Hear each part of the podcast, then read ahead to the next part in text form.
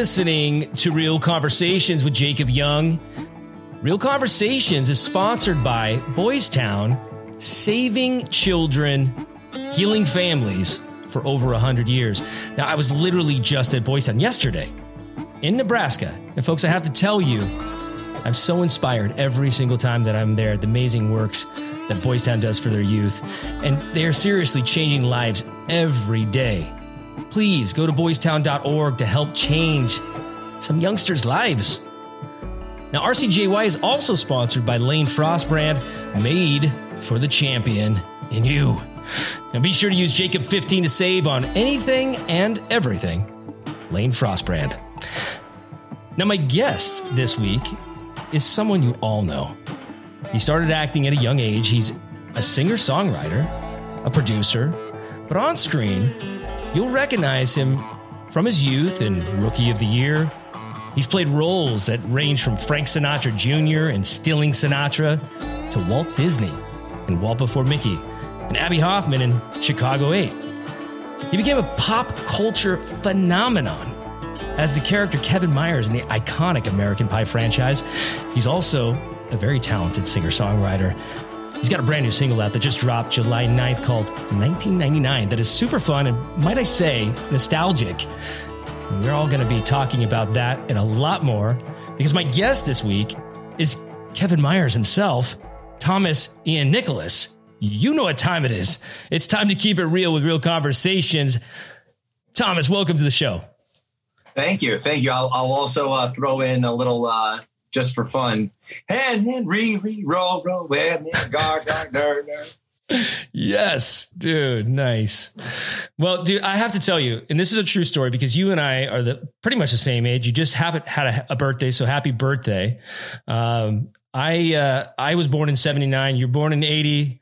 You're 42. I'm 43. I watched you grow up. You grew up on my screen in front of me, and I have to say, honestly, when I saw you in Rookie of the Year, it made me want to become an actor. No way. Yeah, because where I were you, where were you living at the time? I was in Washington State, living in the boondocks, like way up. Three sides of the property is Weyerhaeuser, which is a big logging, you know, company. Um, and just you know, my dad's got acres out there, acres of land, you know, and I don't know. I just, I mean, you know, I had very few movie going to the movie experiences. So most everything was like, you know, when, when it came on or whatever. But I'll tell you, like, I remember like any kid that was like my age, because I was already had that ambition going. Anybody was my age and they were doing it. I was like, wow, that is awesome. And um, that, I remember I that moment. I love I love that you saw the movie and it made you want to be an actor, not a baseball player. Oh, no, forget about the baseball. I already knew I wasn't that great at baseball. I mean, I, am pretty much as good at baseball as Henry Rowengartner is without the magic arm. So it tells you anything. Well, brother, um, I have to say, first of all, thank you so much for joining me on the podcast. Um, now, literally, the entire world knows you as Kevin in the coming of age American Pie franchise. Now, in real life, real life, Tom, what were your, your own teenage years like for you? I mean, you you saw them. I, you know, I started I started acting when I was six. Um, so you know, I pretty much lived. I, have got my my I guess my own photo book is live action, starting with you know going from Rookie of the Year through Kid in King Arthur's Court and the the the sequel, the lesser known sequel that's not as good, and then uh, and then American Pie. So you know that was probably the closest thing that I ever experienced to high school was those films because I was already like in professional school, only going three hours a day, if even. Mm-hmm. Uh, well, let's let's talk about that for a second because you know I I mean I started when I was seventeen. I wasn't quite as as as young as you were, but you were in school. I mean, well, I had was seventeen turning eighteen when I got my first contract, and how was that? Because our audience members they don't know like what like set school is like. How was that for you like to be educated on set? You know, the weird, I mean, I had a, a good experience. I had some good, really good teachers on set, some that I'm still friends with. Um, and the thing about it is what became difficult was trying to keep up with regular school while doing set school. And the main reason, and this is going to sound very clinical, is that when you go to set school, you've only got three hours a day, but the teacher is making you do every single assignment that's in the book. And and the teachers at regular school don't plan ahead, but they skip stuff. So right. inevitably, no matter how hard I worked, I always was behind schedule when I would come back to school.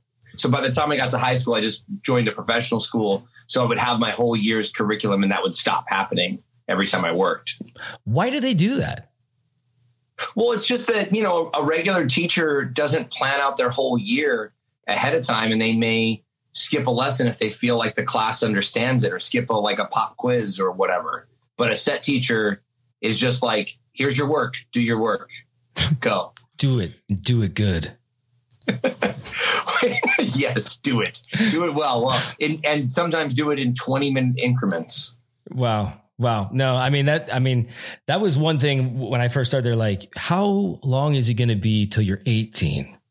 It's like they didn't even want to have to deal with that, but like kudos man. And I I know like because I've had children that you know have played my kids on TV and you know they they have to jam that stuff in before they head to set and then they have to yeah. keep their line straight on top of that.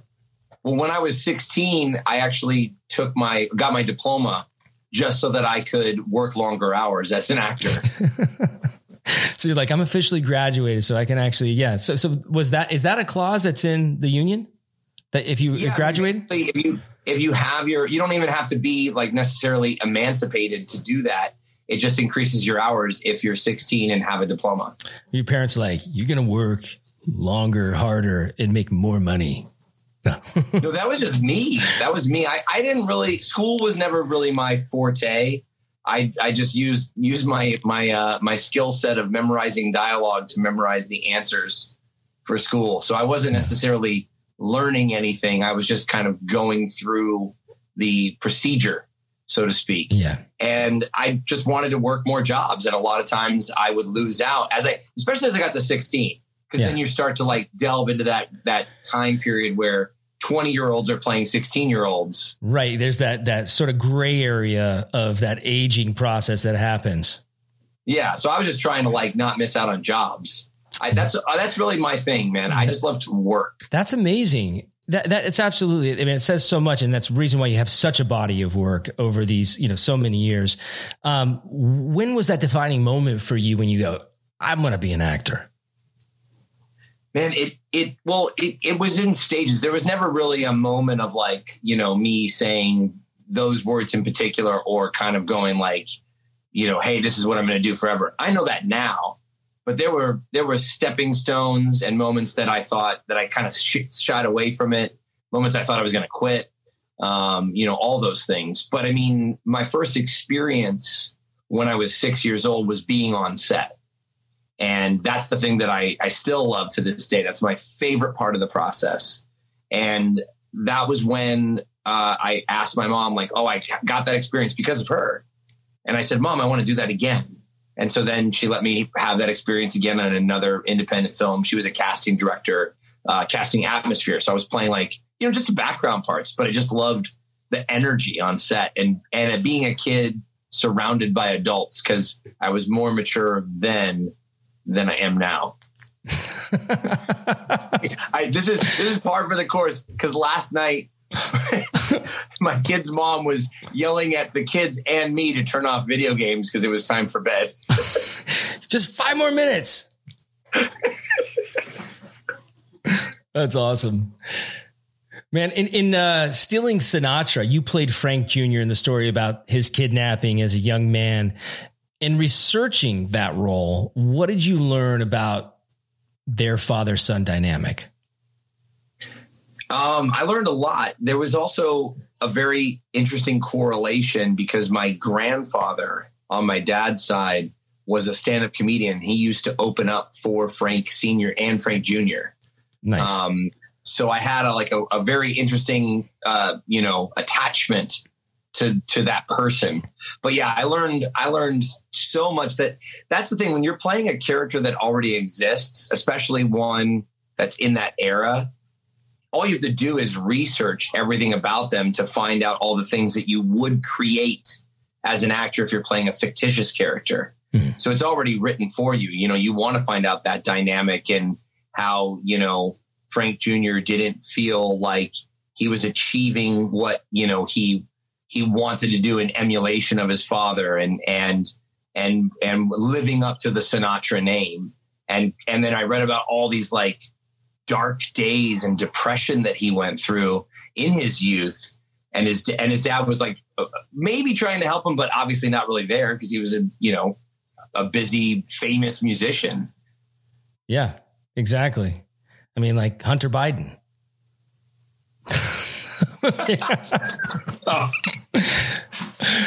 you know, I mean, you know, the apple, you know, only falls so far from the tree and then some of it just goes to wasteland. But no, but no, but Frank Frank Jr. obviously very successful. Has you know has Vegas acts and, and great singer and truthfully is a great artist in his own right and he definitely but that has to be a very that's a hard act to follow oh yeah yeah well the, the cool the cool thing for me is i know there was a lot for the story for those of you that aren't familiar with the story it's about the 1963 kidnapping of Frank Sinatra Jr., which when they caught the kidnappers, there was a whole court thing where they were trying to prove that it was fabricated, that was a publicity stunt.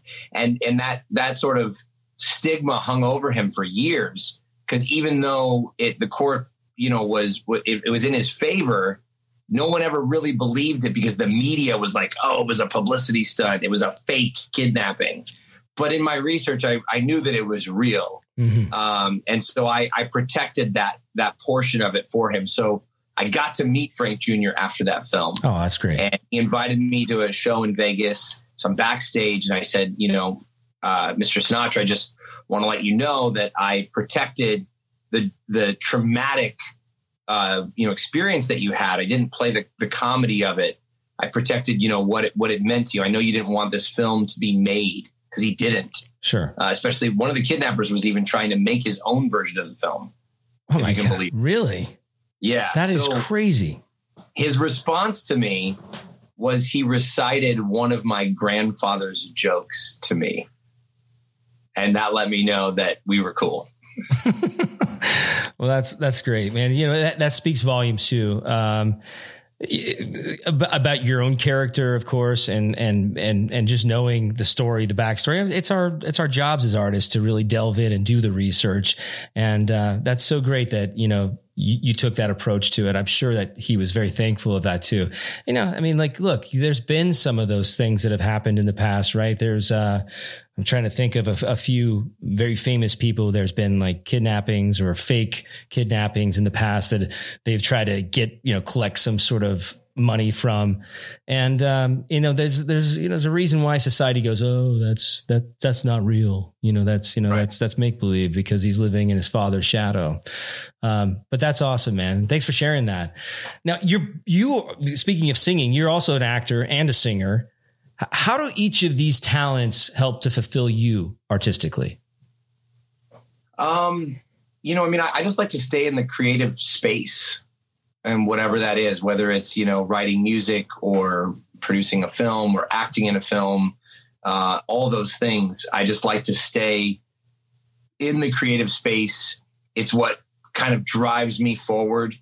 And I'm a big, um, I'm a big believer in putting out, um, a little bit of goodness in that. Not saying that nothing, you know, that there won't be any like, you know, dark, seedy storylines or anything in my characters or underbelly or or delving into that, but but for a purpose, for a, a better purpose. Just just thinking that there's enough negativity in the world and there there always has been and there always will be. So I just try to do my part and uh, and create as much positivity as I can. You know, I, it's funny you say that because there's so many people I've talked to about you because you were coming on the podcast. And I have to say over and over unanimously, everybody's like, he's such a nice guy. That's, uh, you know, that's my MO. I'm the, I'm the nice guy. well, I can absolutely tell. And we have never met before this, uh, ladies and gentlemen, but, uh, I could definitely, uh, I could definitely hang out with you, man. You got such a great, great energy about you.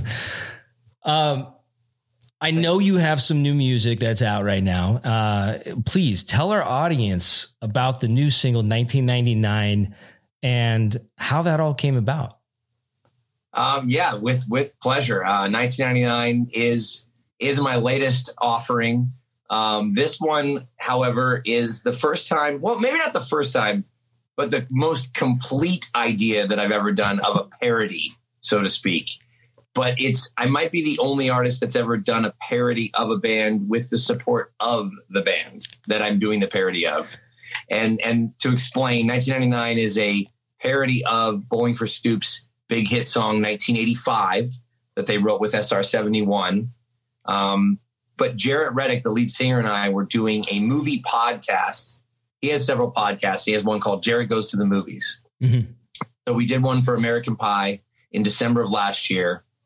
When we met at the podcast, we became we kind of like like this, but we were in person. So I'm sure it would happen to us, Jacob, if we were. We wouldn't get anything person. done. right. We we're just having fun. So like Jaret and I just like like connected instantly, became like insta best friends um, after the movie, we're having all the nostalgic feels of having watched American Pie. And so we're playing a show. He sings 1985, and he jokingly says, because if you've seen Bowling for Soup, they're a really fun band. Yeah. Lots of bits in between their songs. He jokingly says, you know, we should sing lyrics about American Pie instead. So we tried it and failed miserably because we maybe had one or 10 too many beers during the podcast. But um, afterward, I kind of took that to heart and I thought, that's a really good idea. So I texted all these lyrics to Jaret the next day. And he goes, Oh, that's really funny. We should make a TikTok video. So it kind of just stayed there. Cut to end of January. I'm in Baltimore doing a charity event, showing Rookie of the Year uh, to raise money for the Leukemia and Lymphoma Society. I land in Baltimore and I get a text from Jaret. He goes, Hey, man, are you in Baltimore? I'm like, Yeah, are you in Baltimore? Like, why are you randomly texting me? I look at his schedule. He's like, What are you doing tomorrow night? I'm like, Hey, do you need a uh, surprise opener maybe? LOL. just in case no. Just putting it out there. Nudge, nudge. Yeah. I, I, was just kidding. That was just a joke.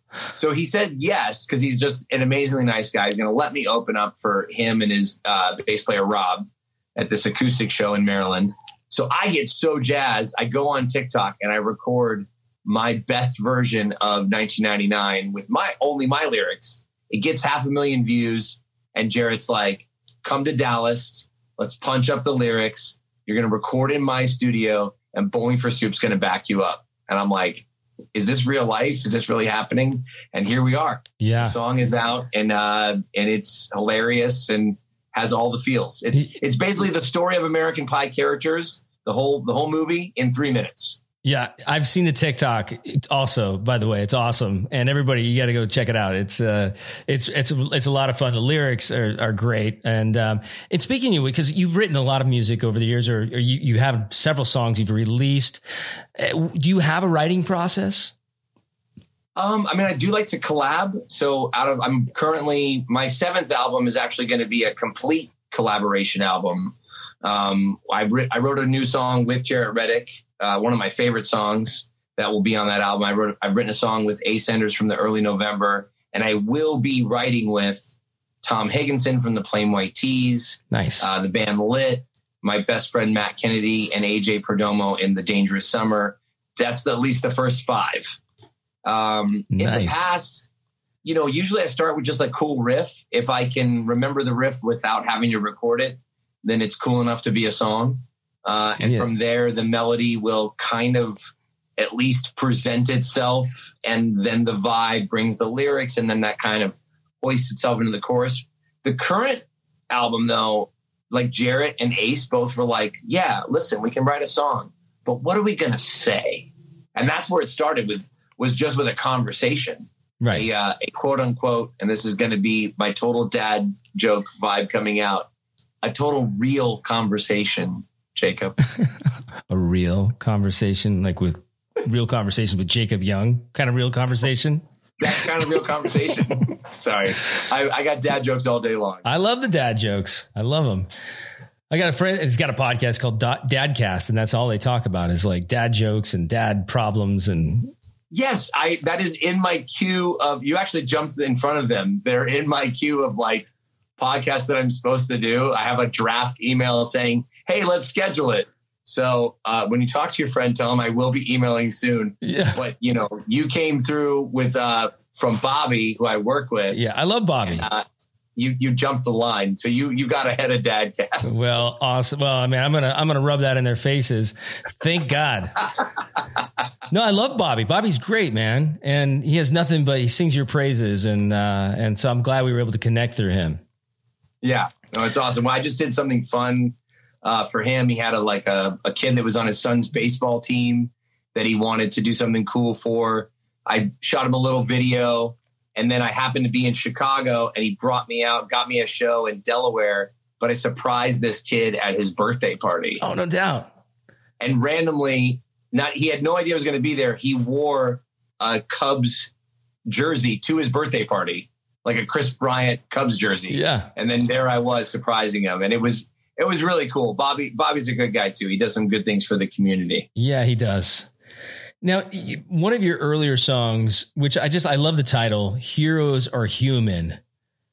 Who have been some of your human heroes? Uh, you know that song.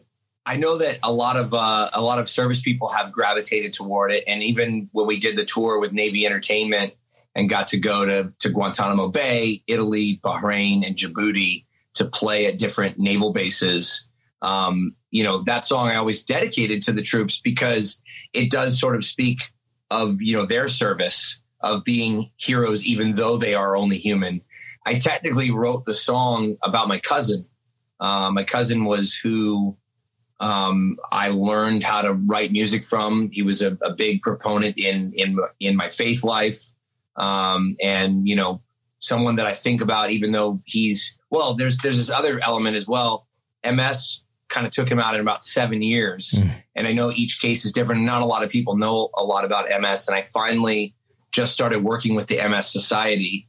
And my newest film that we just you're talking about your film, and you just got like a deal put together. I also did the same thing, uh, at least in development. We got a development deal nice. the other day. Congrats. And Thank you. Yeah, the main character is going to have uh, MS, um, and we're we're not doing it to tell the story of MS, but just to raise awareness about the disease, so that people go, "Huh, what is that?"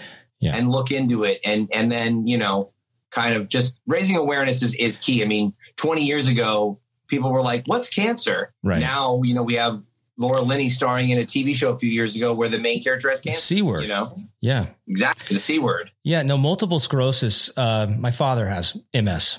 And um, it's a neurological disease that they have no idea how it happens, why it happens, how long it stays. Most of the time, it takes people to the end of their life. Other people live with it the rest of their lives. Yeah, it's uh, remission is common. Each each case is 100% unique. Yeah. That's, yeah, it's crazy. Well, I'm sorry to hear that your your dad, uh, you know, it has MS. I, he's he's lived with it since he was 25. He still a, wow. Yeah, he's he's one of those. You know, he just happens to be one of those people that have a rare case. He has numbness from the shoulders to his fingertips. It's not coming from the legs and doesn't affect his ability to walk. But you know, like grabbing things are kind of a obstacle sometimes. Um, yeah. But at the same time, I've also had friends, parents, mothers who have passed away from it. So it's it's a very debilitating disease, and um, that's great, man. And and the more awareness that people can bring to it, hopefully, we'll start finding some new remedies or at least maybe get closer to a cure. And I have to say also, like I was a big proponent. Uh, I was friends with Jerry Lewis to the like the very end, and you know, of course. Uh, you know, for, muscular dystrophy, so many times muscular dystrophy is confused for MS. And that was something that was happening. It was being misdiagnosed back and forth. Um, and, um, but because of Jerry's work, there's been leaps and bounds in MS and of course muscular dystrophy, where people only had years to live were living, you know, well into their 40s and 50s. Yeah, sorry. yeah, you're getting choked up. I can tell. Uh, no, no, it's it's, it's, it's, uh, it's crazy because um, you know, I mean, we're talking like I'm, I'm thinking of my uh, my friend Stubby, who's uh, the lead singer of the Lucky Boys Confusion, who has uh, MS. We just opened up for them um, recently in Chicago, but he's saying that they're they've made some some new advancements, and they're maybe about you know they're still probably like five years away from using uh, rmDNA or R, RM, uh, whatever the new, like the same technology for the vaccine, for COVID vaccine. Right. And they're like putting toward it. They're making, they're utilizing that to make advancements in leukemia and MS. So I think we're going to start to see some really cool things in the next five to 10 years um, to, toward, you know, kind of figuring out those diseases and, and making life better for those people that are suffering from it. Yeah. One hundred percent. Uh, yeah, I was. Uh, I got to know. Oddly enough, it, it was just because of some mutual friends while I was working in New York City on All My Children at that time, and uh, Montel Williams had done a an episode or two or something, a little arc on the show. And of course, you know, everybody knows, you know, Montel Williams also has multiple sclerosis, um, MS. And, um, you know, we, we, he would hit me up and be like, Hey man, you want to, you want to hang out? And I'm like, yeah, sure, man. I'll, I'll, go hang out with you. Where, where, are you going tonight? And then he always had like before like anything like THC and like, you know, any kind of marijuana was legalized in California. He always had like medical, like Snickers bars that had uh, stuff. He's like, just just pull something out of the goodie bag. I'm like, that's a pretty big Snicker bar. I mean, how uh, how am I to feel if I eat that? He's to be like, you're great. You're to be great. Uh, but uh, but yeah, it's you know, there's been like lots of leaps and bounds with that too. Obviously, you know, there's uh, there's a great deal of uh, um, even in a microdosing scenario that does help ease symptoms of the of MS. So, but that was just a kind of a random story. I don't know why I'm even saying that, but uh, uh, because you know we're talking we're talking about MS, and obviously, like you know, we both have uh, you know unique experiences and knowing people that are you know that have that. Which I, it's not often that I even meet someone that you know doesn't ask me, "Wait, what's that?" Yeah, no, I know it's it's it's crazy. Um, uh, but I've known it, you know, ever since I was a kid, and and uh, it's uh, you know, it's tough, and but it's great. Kudos, brother. Keep keep up the great work, and anything you you ever want uh, me to help push, I'll be there for you with that, hundred percent. Amazing, thank you. You've achieved so much in your career so far. If there's anything that's on your to do list, Tom, what would you like to tackle? You know, for a long time, uh, I really, I really, as a as a musician, I wanted to have a uh, a record deal, um, and you know, kind of like break through the the the ceiling, so to speak, and and I, I've I've sort of realized at this stage in my career now that I've played for mentoring for ten years, um, that there's already there is a lot that I've achieved. I have 800 shows under my belt. I'm working on album seven, which even though it's really 10, because I destroyed all copies of the first three, because um, I call that school. Uh, and I, I'm just sort of at the point now where the only thing I really want is just sustainability to, to be able to provide for my family and to keep enjoying the journey of creation. And it's not so much that I don't want to achieve great things. It's just that I just want to keep creating quality things. Yeah. And so I'm not so concerned with what I achieve anymore in in in my 40s. Now that I'm an, such an old man, uh, not to say that we're old or anything, but you know what I'm saying. Yeah, it's a it's a different it's a different idea than when we were in our 20s and what we like what we what we saw like oh each step gets greater and I'm going to be bigger and better and better and and then when you have kids you're like oh this is way more important than all that stuff that I was doing so now I just want the one thing to achieve is sustainability mm-hmm. and, you know, a schedule that allows me to uh, be a dad. It's a little crazy this summer now that we're back from COVID. And so I'm like on the road like four days a week from now through mid September. And I'm looking at my schedule right now and I'm looking at like the limited time I have with my kids. I'm going, well, this was stupid. Don't do that again. Right. Tom, if, if you were to be able to instill something in your kids, what would that be? I think the the main thing, you know, there's so much I try to teach them, and I'm realizing that words are pretty meaningless, and that I have this saying to my son all the time: uh, "Actions speak louder than words." And it's it actually is is starting. I'm starting to realize that it is more toward that's more of a mirror concept, and I'll explain. Meaning that I'm learning that my kids are emulating more than they're listening. So I guess the the main thing that I want to teach them, I really have to to do myself, which is to be the best you can. Because it's not about what you say you want to do, it's what you're doing. Right.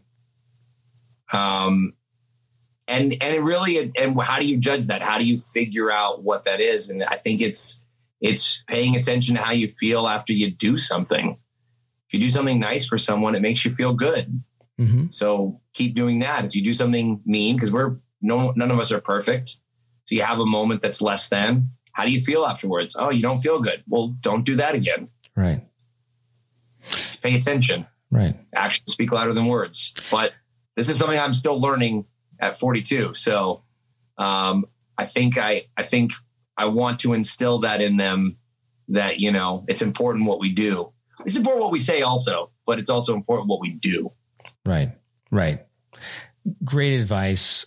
And also just if we're going to get right down to brass tacks, it's simple, you know, and the simple, it's like, you know, that old expression in acting, less is more, right?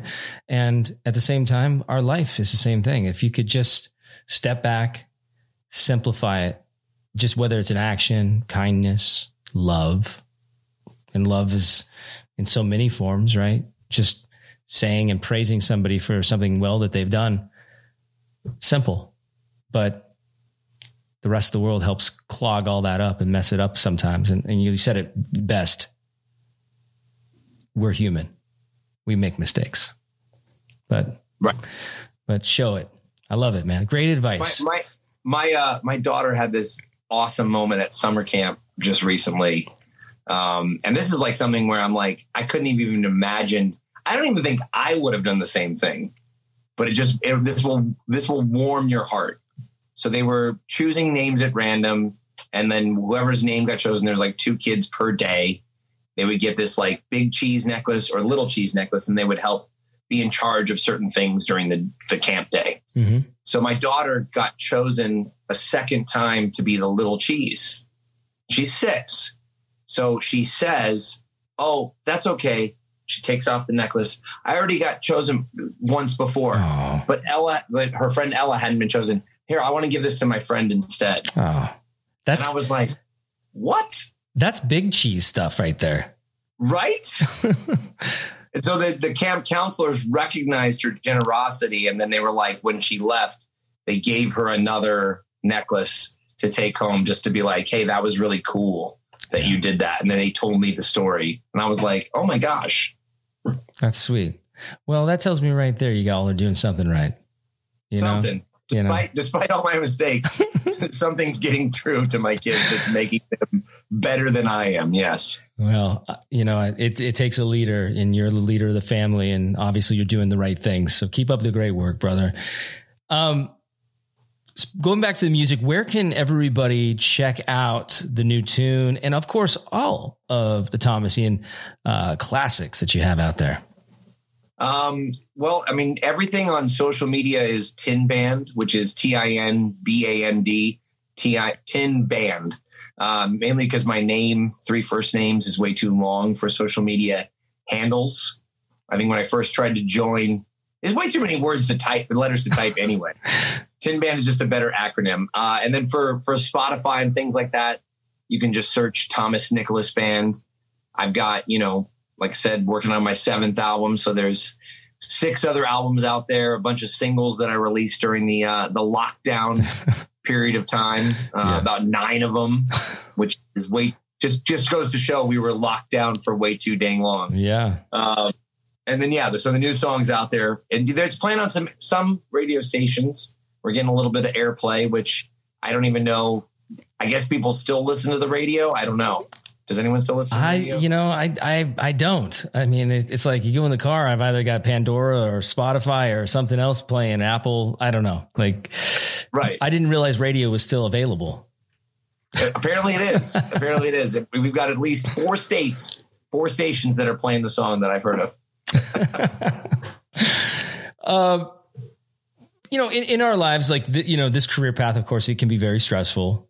Um, and you know, I know that, you know, for me, there's, there's moments where, you know, as an artist, you know, we're never satisfied, right? I mean, I maybe, I don't know if it's the same for you, but for me, I never feel completely satisfied. I'm happy with work that I've done and music I've created or, you know, shows that I've worked on, but it's really important to learn how to decompress. Do you have a way or something that you do like that is your sort of decompression from a very stressful environment or workload? Um, I, am not. I'm not very good at that either. Uh, I kind of when I'm when downtime when I have downtime, I just find other ways to fill it with more creative stuff, and sort of am constantly chasing that that feeling. Um, but I would say the the only time that I that I do kind of let it all go and decompress is ironically when I play video games. I know this uh, because it was the only thing that made me happy during the, you know, like anytime I'm planning something, planning a big event, planning a film, it's the only time when I, I can only think about just the video game. I can't think about the 17 things on my to do list. Right. And, uh, so even though, you know, so sort of like allowing yourself to have blinders for a second and not, yeah. not have to just let the mind race. Right.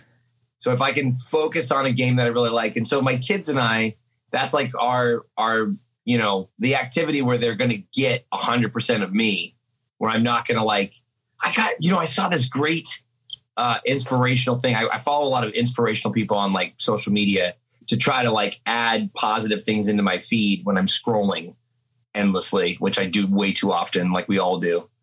Um, but it was something about the, the phone and what it means to hold your phone and talk to someone and what it says and I, I we're talking about action speaking louder than words. So this is just kind of dawning on me in this moment. And I just, I don't know, I feel compelled to share this that I realized I need to, I need to set my phone down when I'm talking to my kids so they realize they're the most important thing in that moment.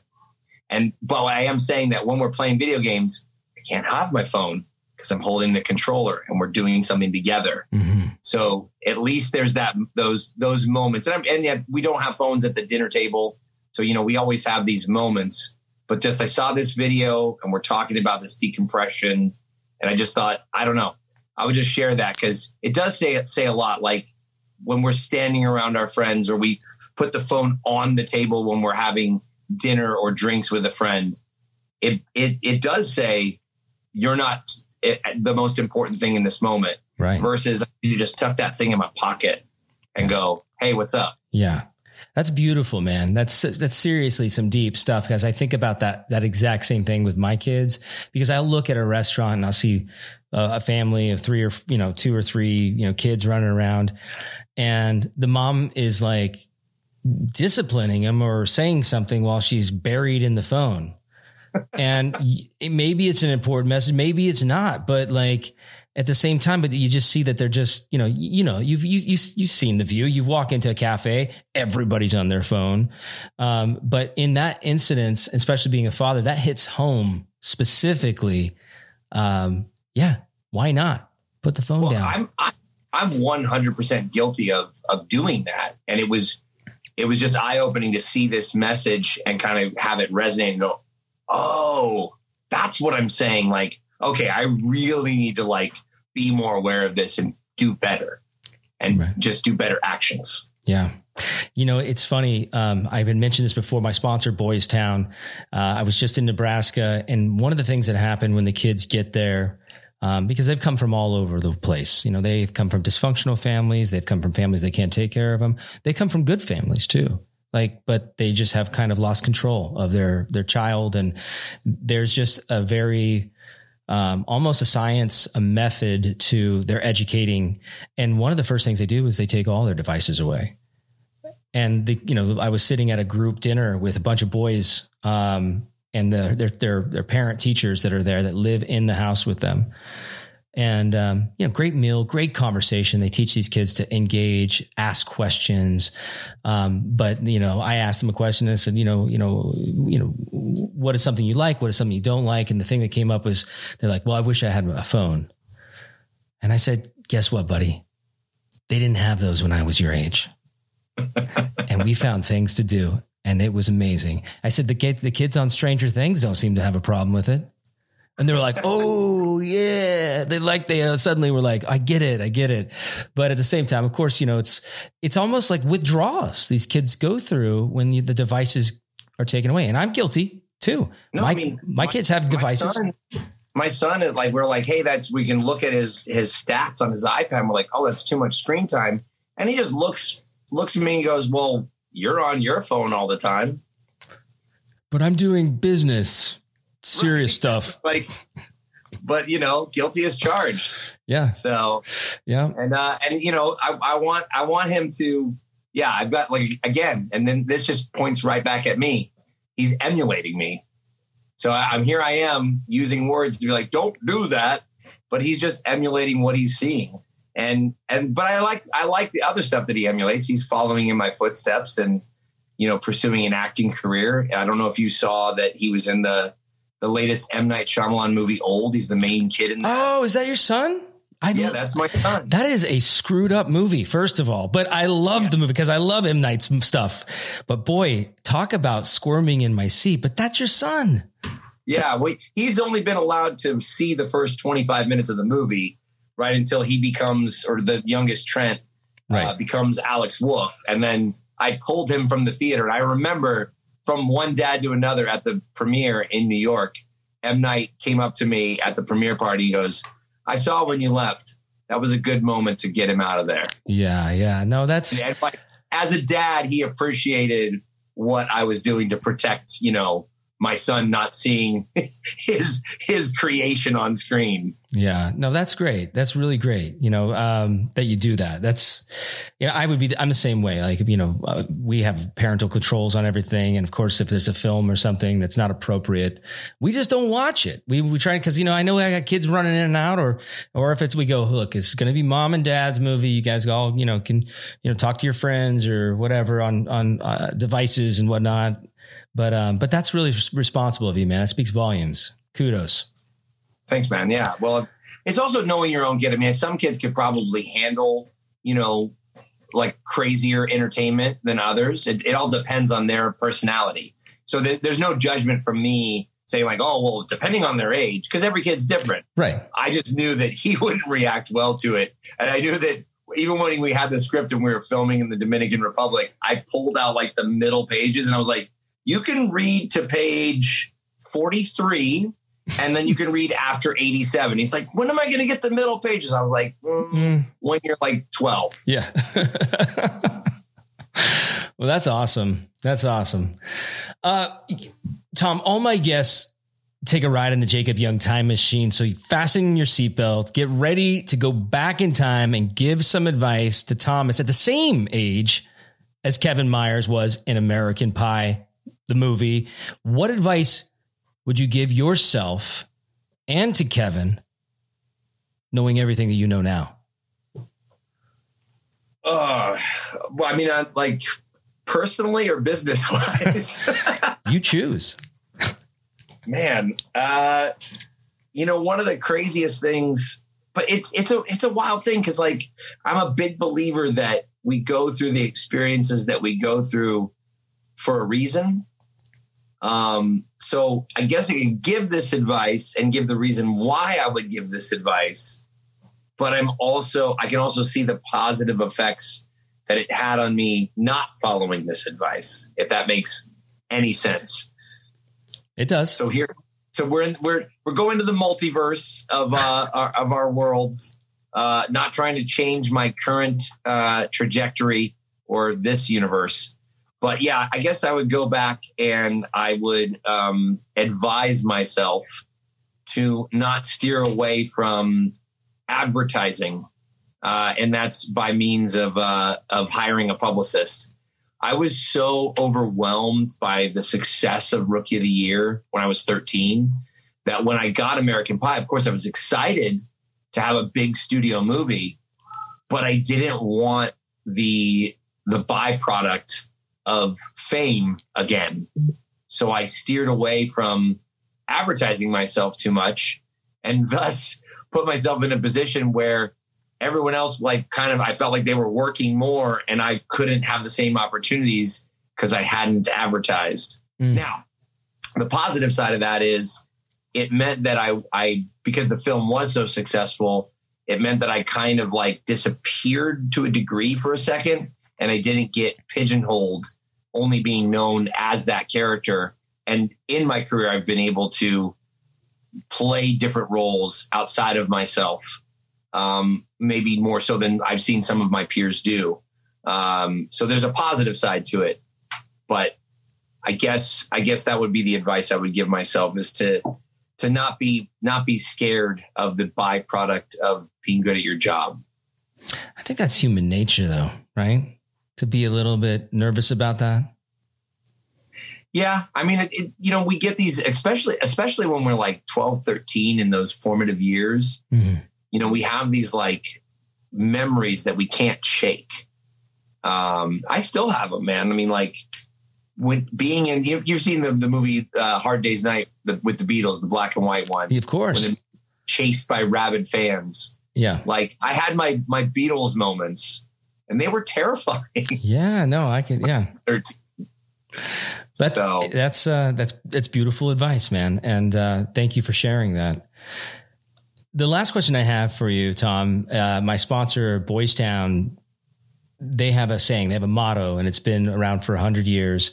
And the story is, is that Father Flanagan, when Boys Town was created, there they didn't have they would normally not take in kids with special needs because um, they just didn't have the money and they didn't have the equipment to do it because it was all nonprofit and he was raising money and there was just kids coming in and just mass amounts during the Great Depression.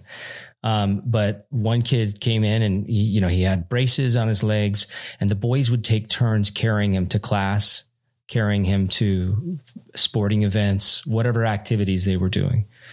And father one day just asked one of the boys and said, "Hey, isn't he heavy?" He said, "He he ain't heavy, father. He's my brother." Meaning, in our lives, we've all had someone carry us Who's carried you? Uh, it's been my mom, for sure, hands down. She, uh, you know, we came to Los Angeles in 86 for her to pursue her career, which is how she got the job in casting and why I had the opportunities to even experience being on a set. And then when I posed, you know, the the idea that I was interested in pursuing it, she supported that. And then as things kind of took off, she took a supportive role in that and drove me to all my auditions and, you know, would leave her work to come be with me on set and really kind of put her aspirations on the back burner to support me.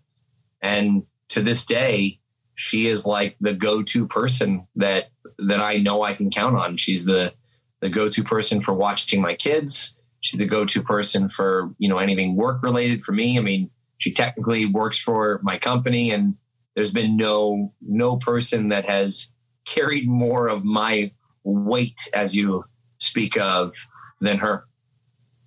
That's beautiful, man. And beautiful that you guys have that close relationship and that, you know, that's that is a true mom in so many ways to be able to you know, you told just what you're saying. She had a career that she was pursuing and basically paused that for you. And that's beautiful. But you, you know, but you didn't, well, I mean, we, we all just heard it, but I just, you, know, you basically acknowledge that at a very young age. That's beautiful.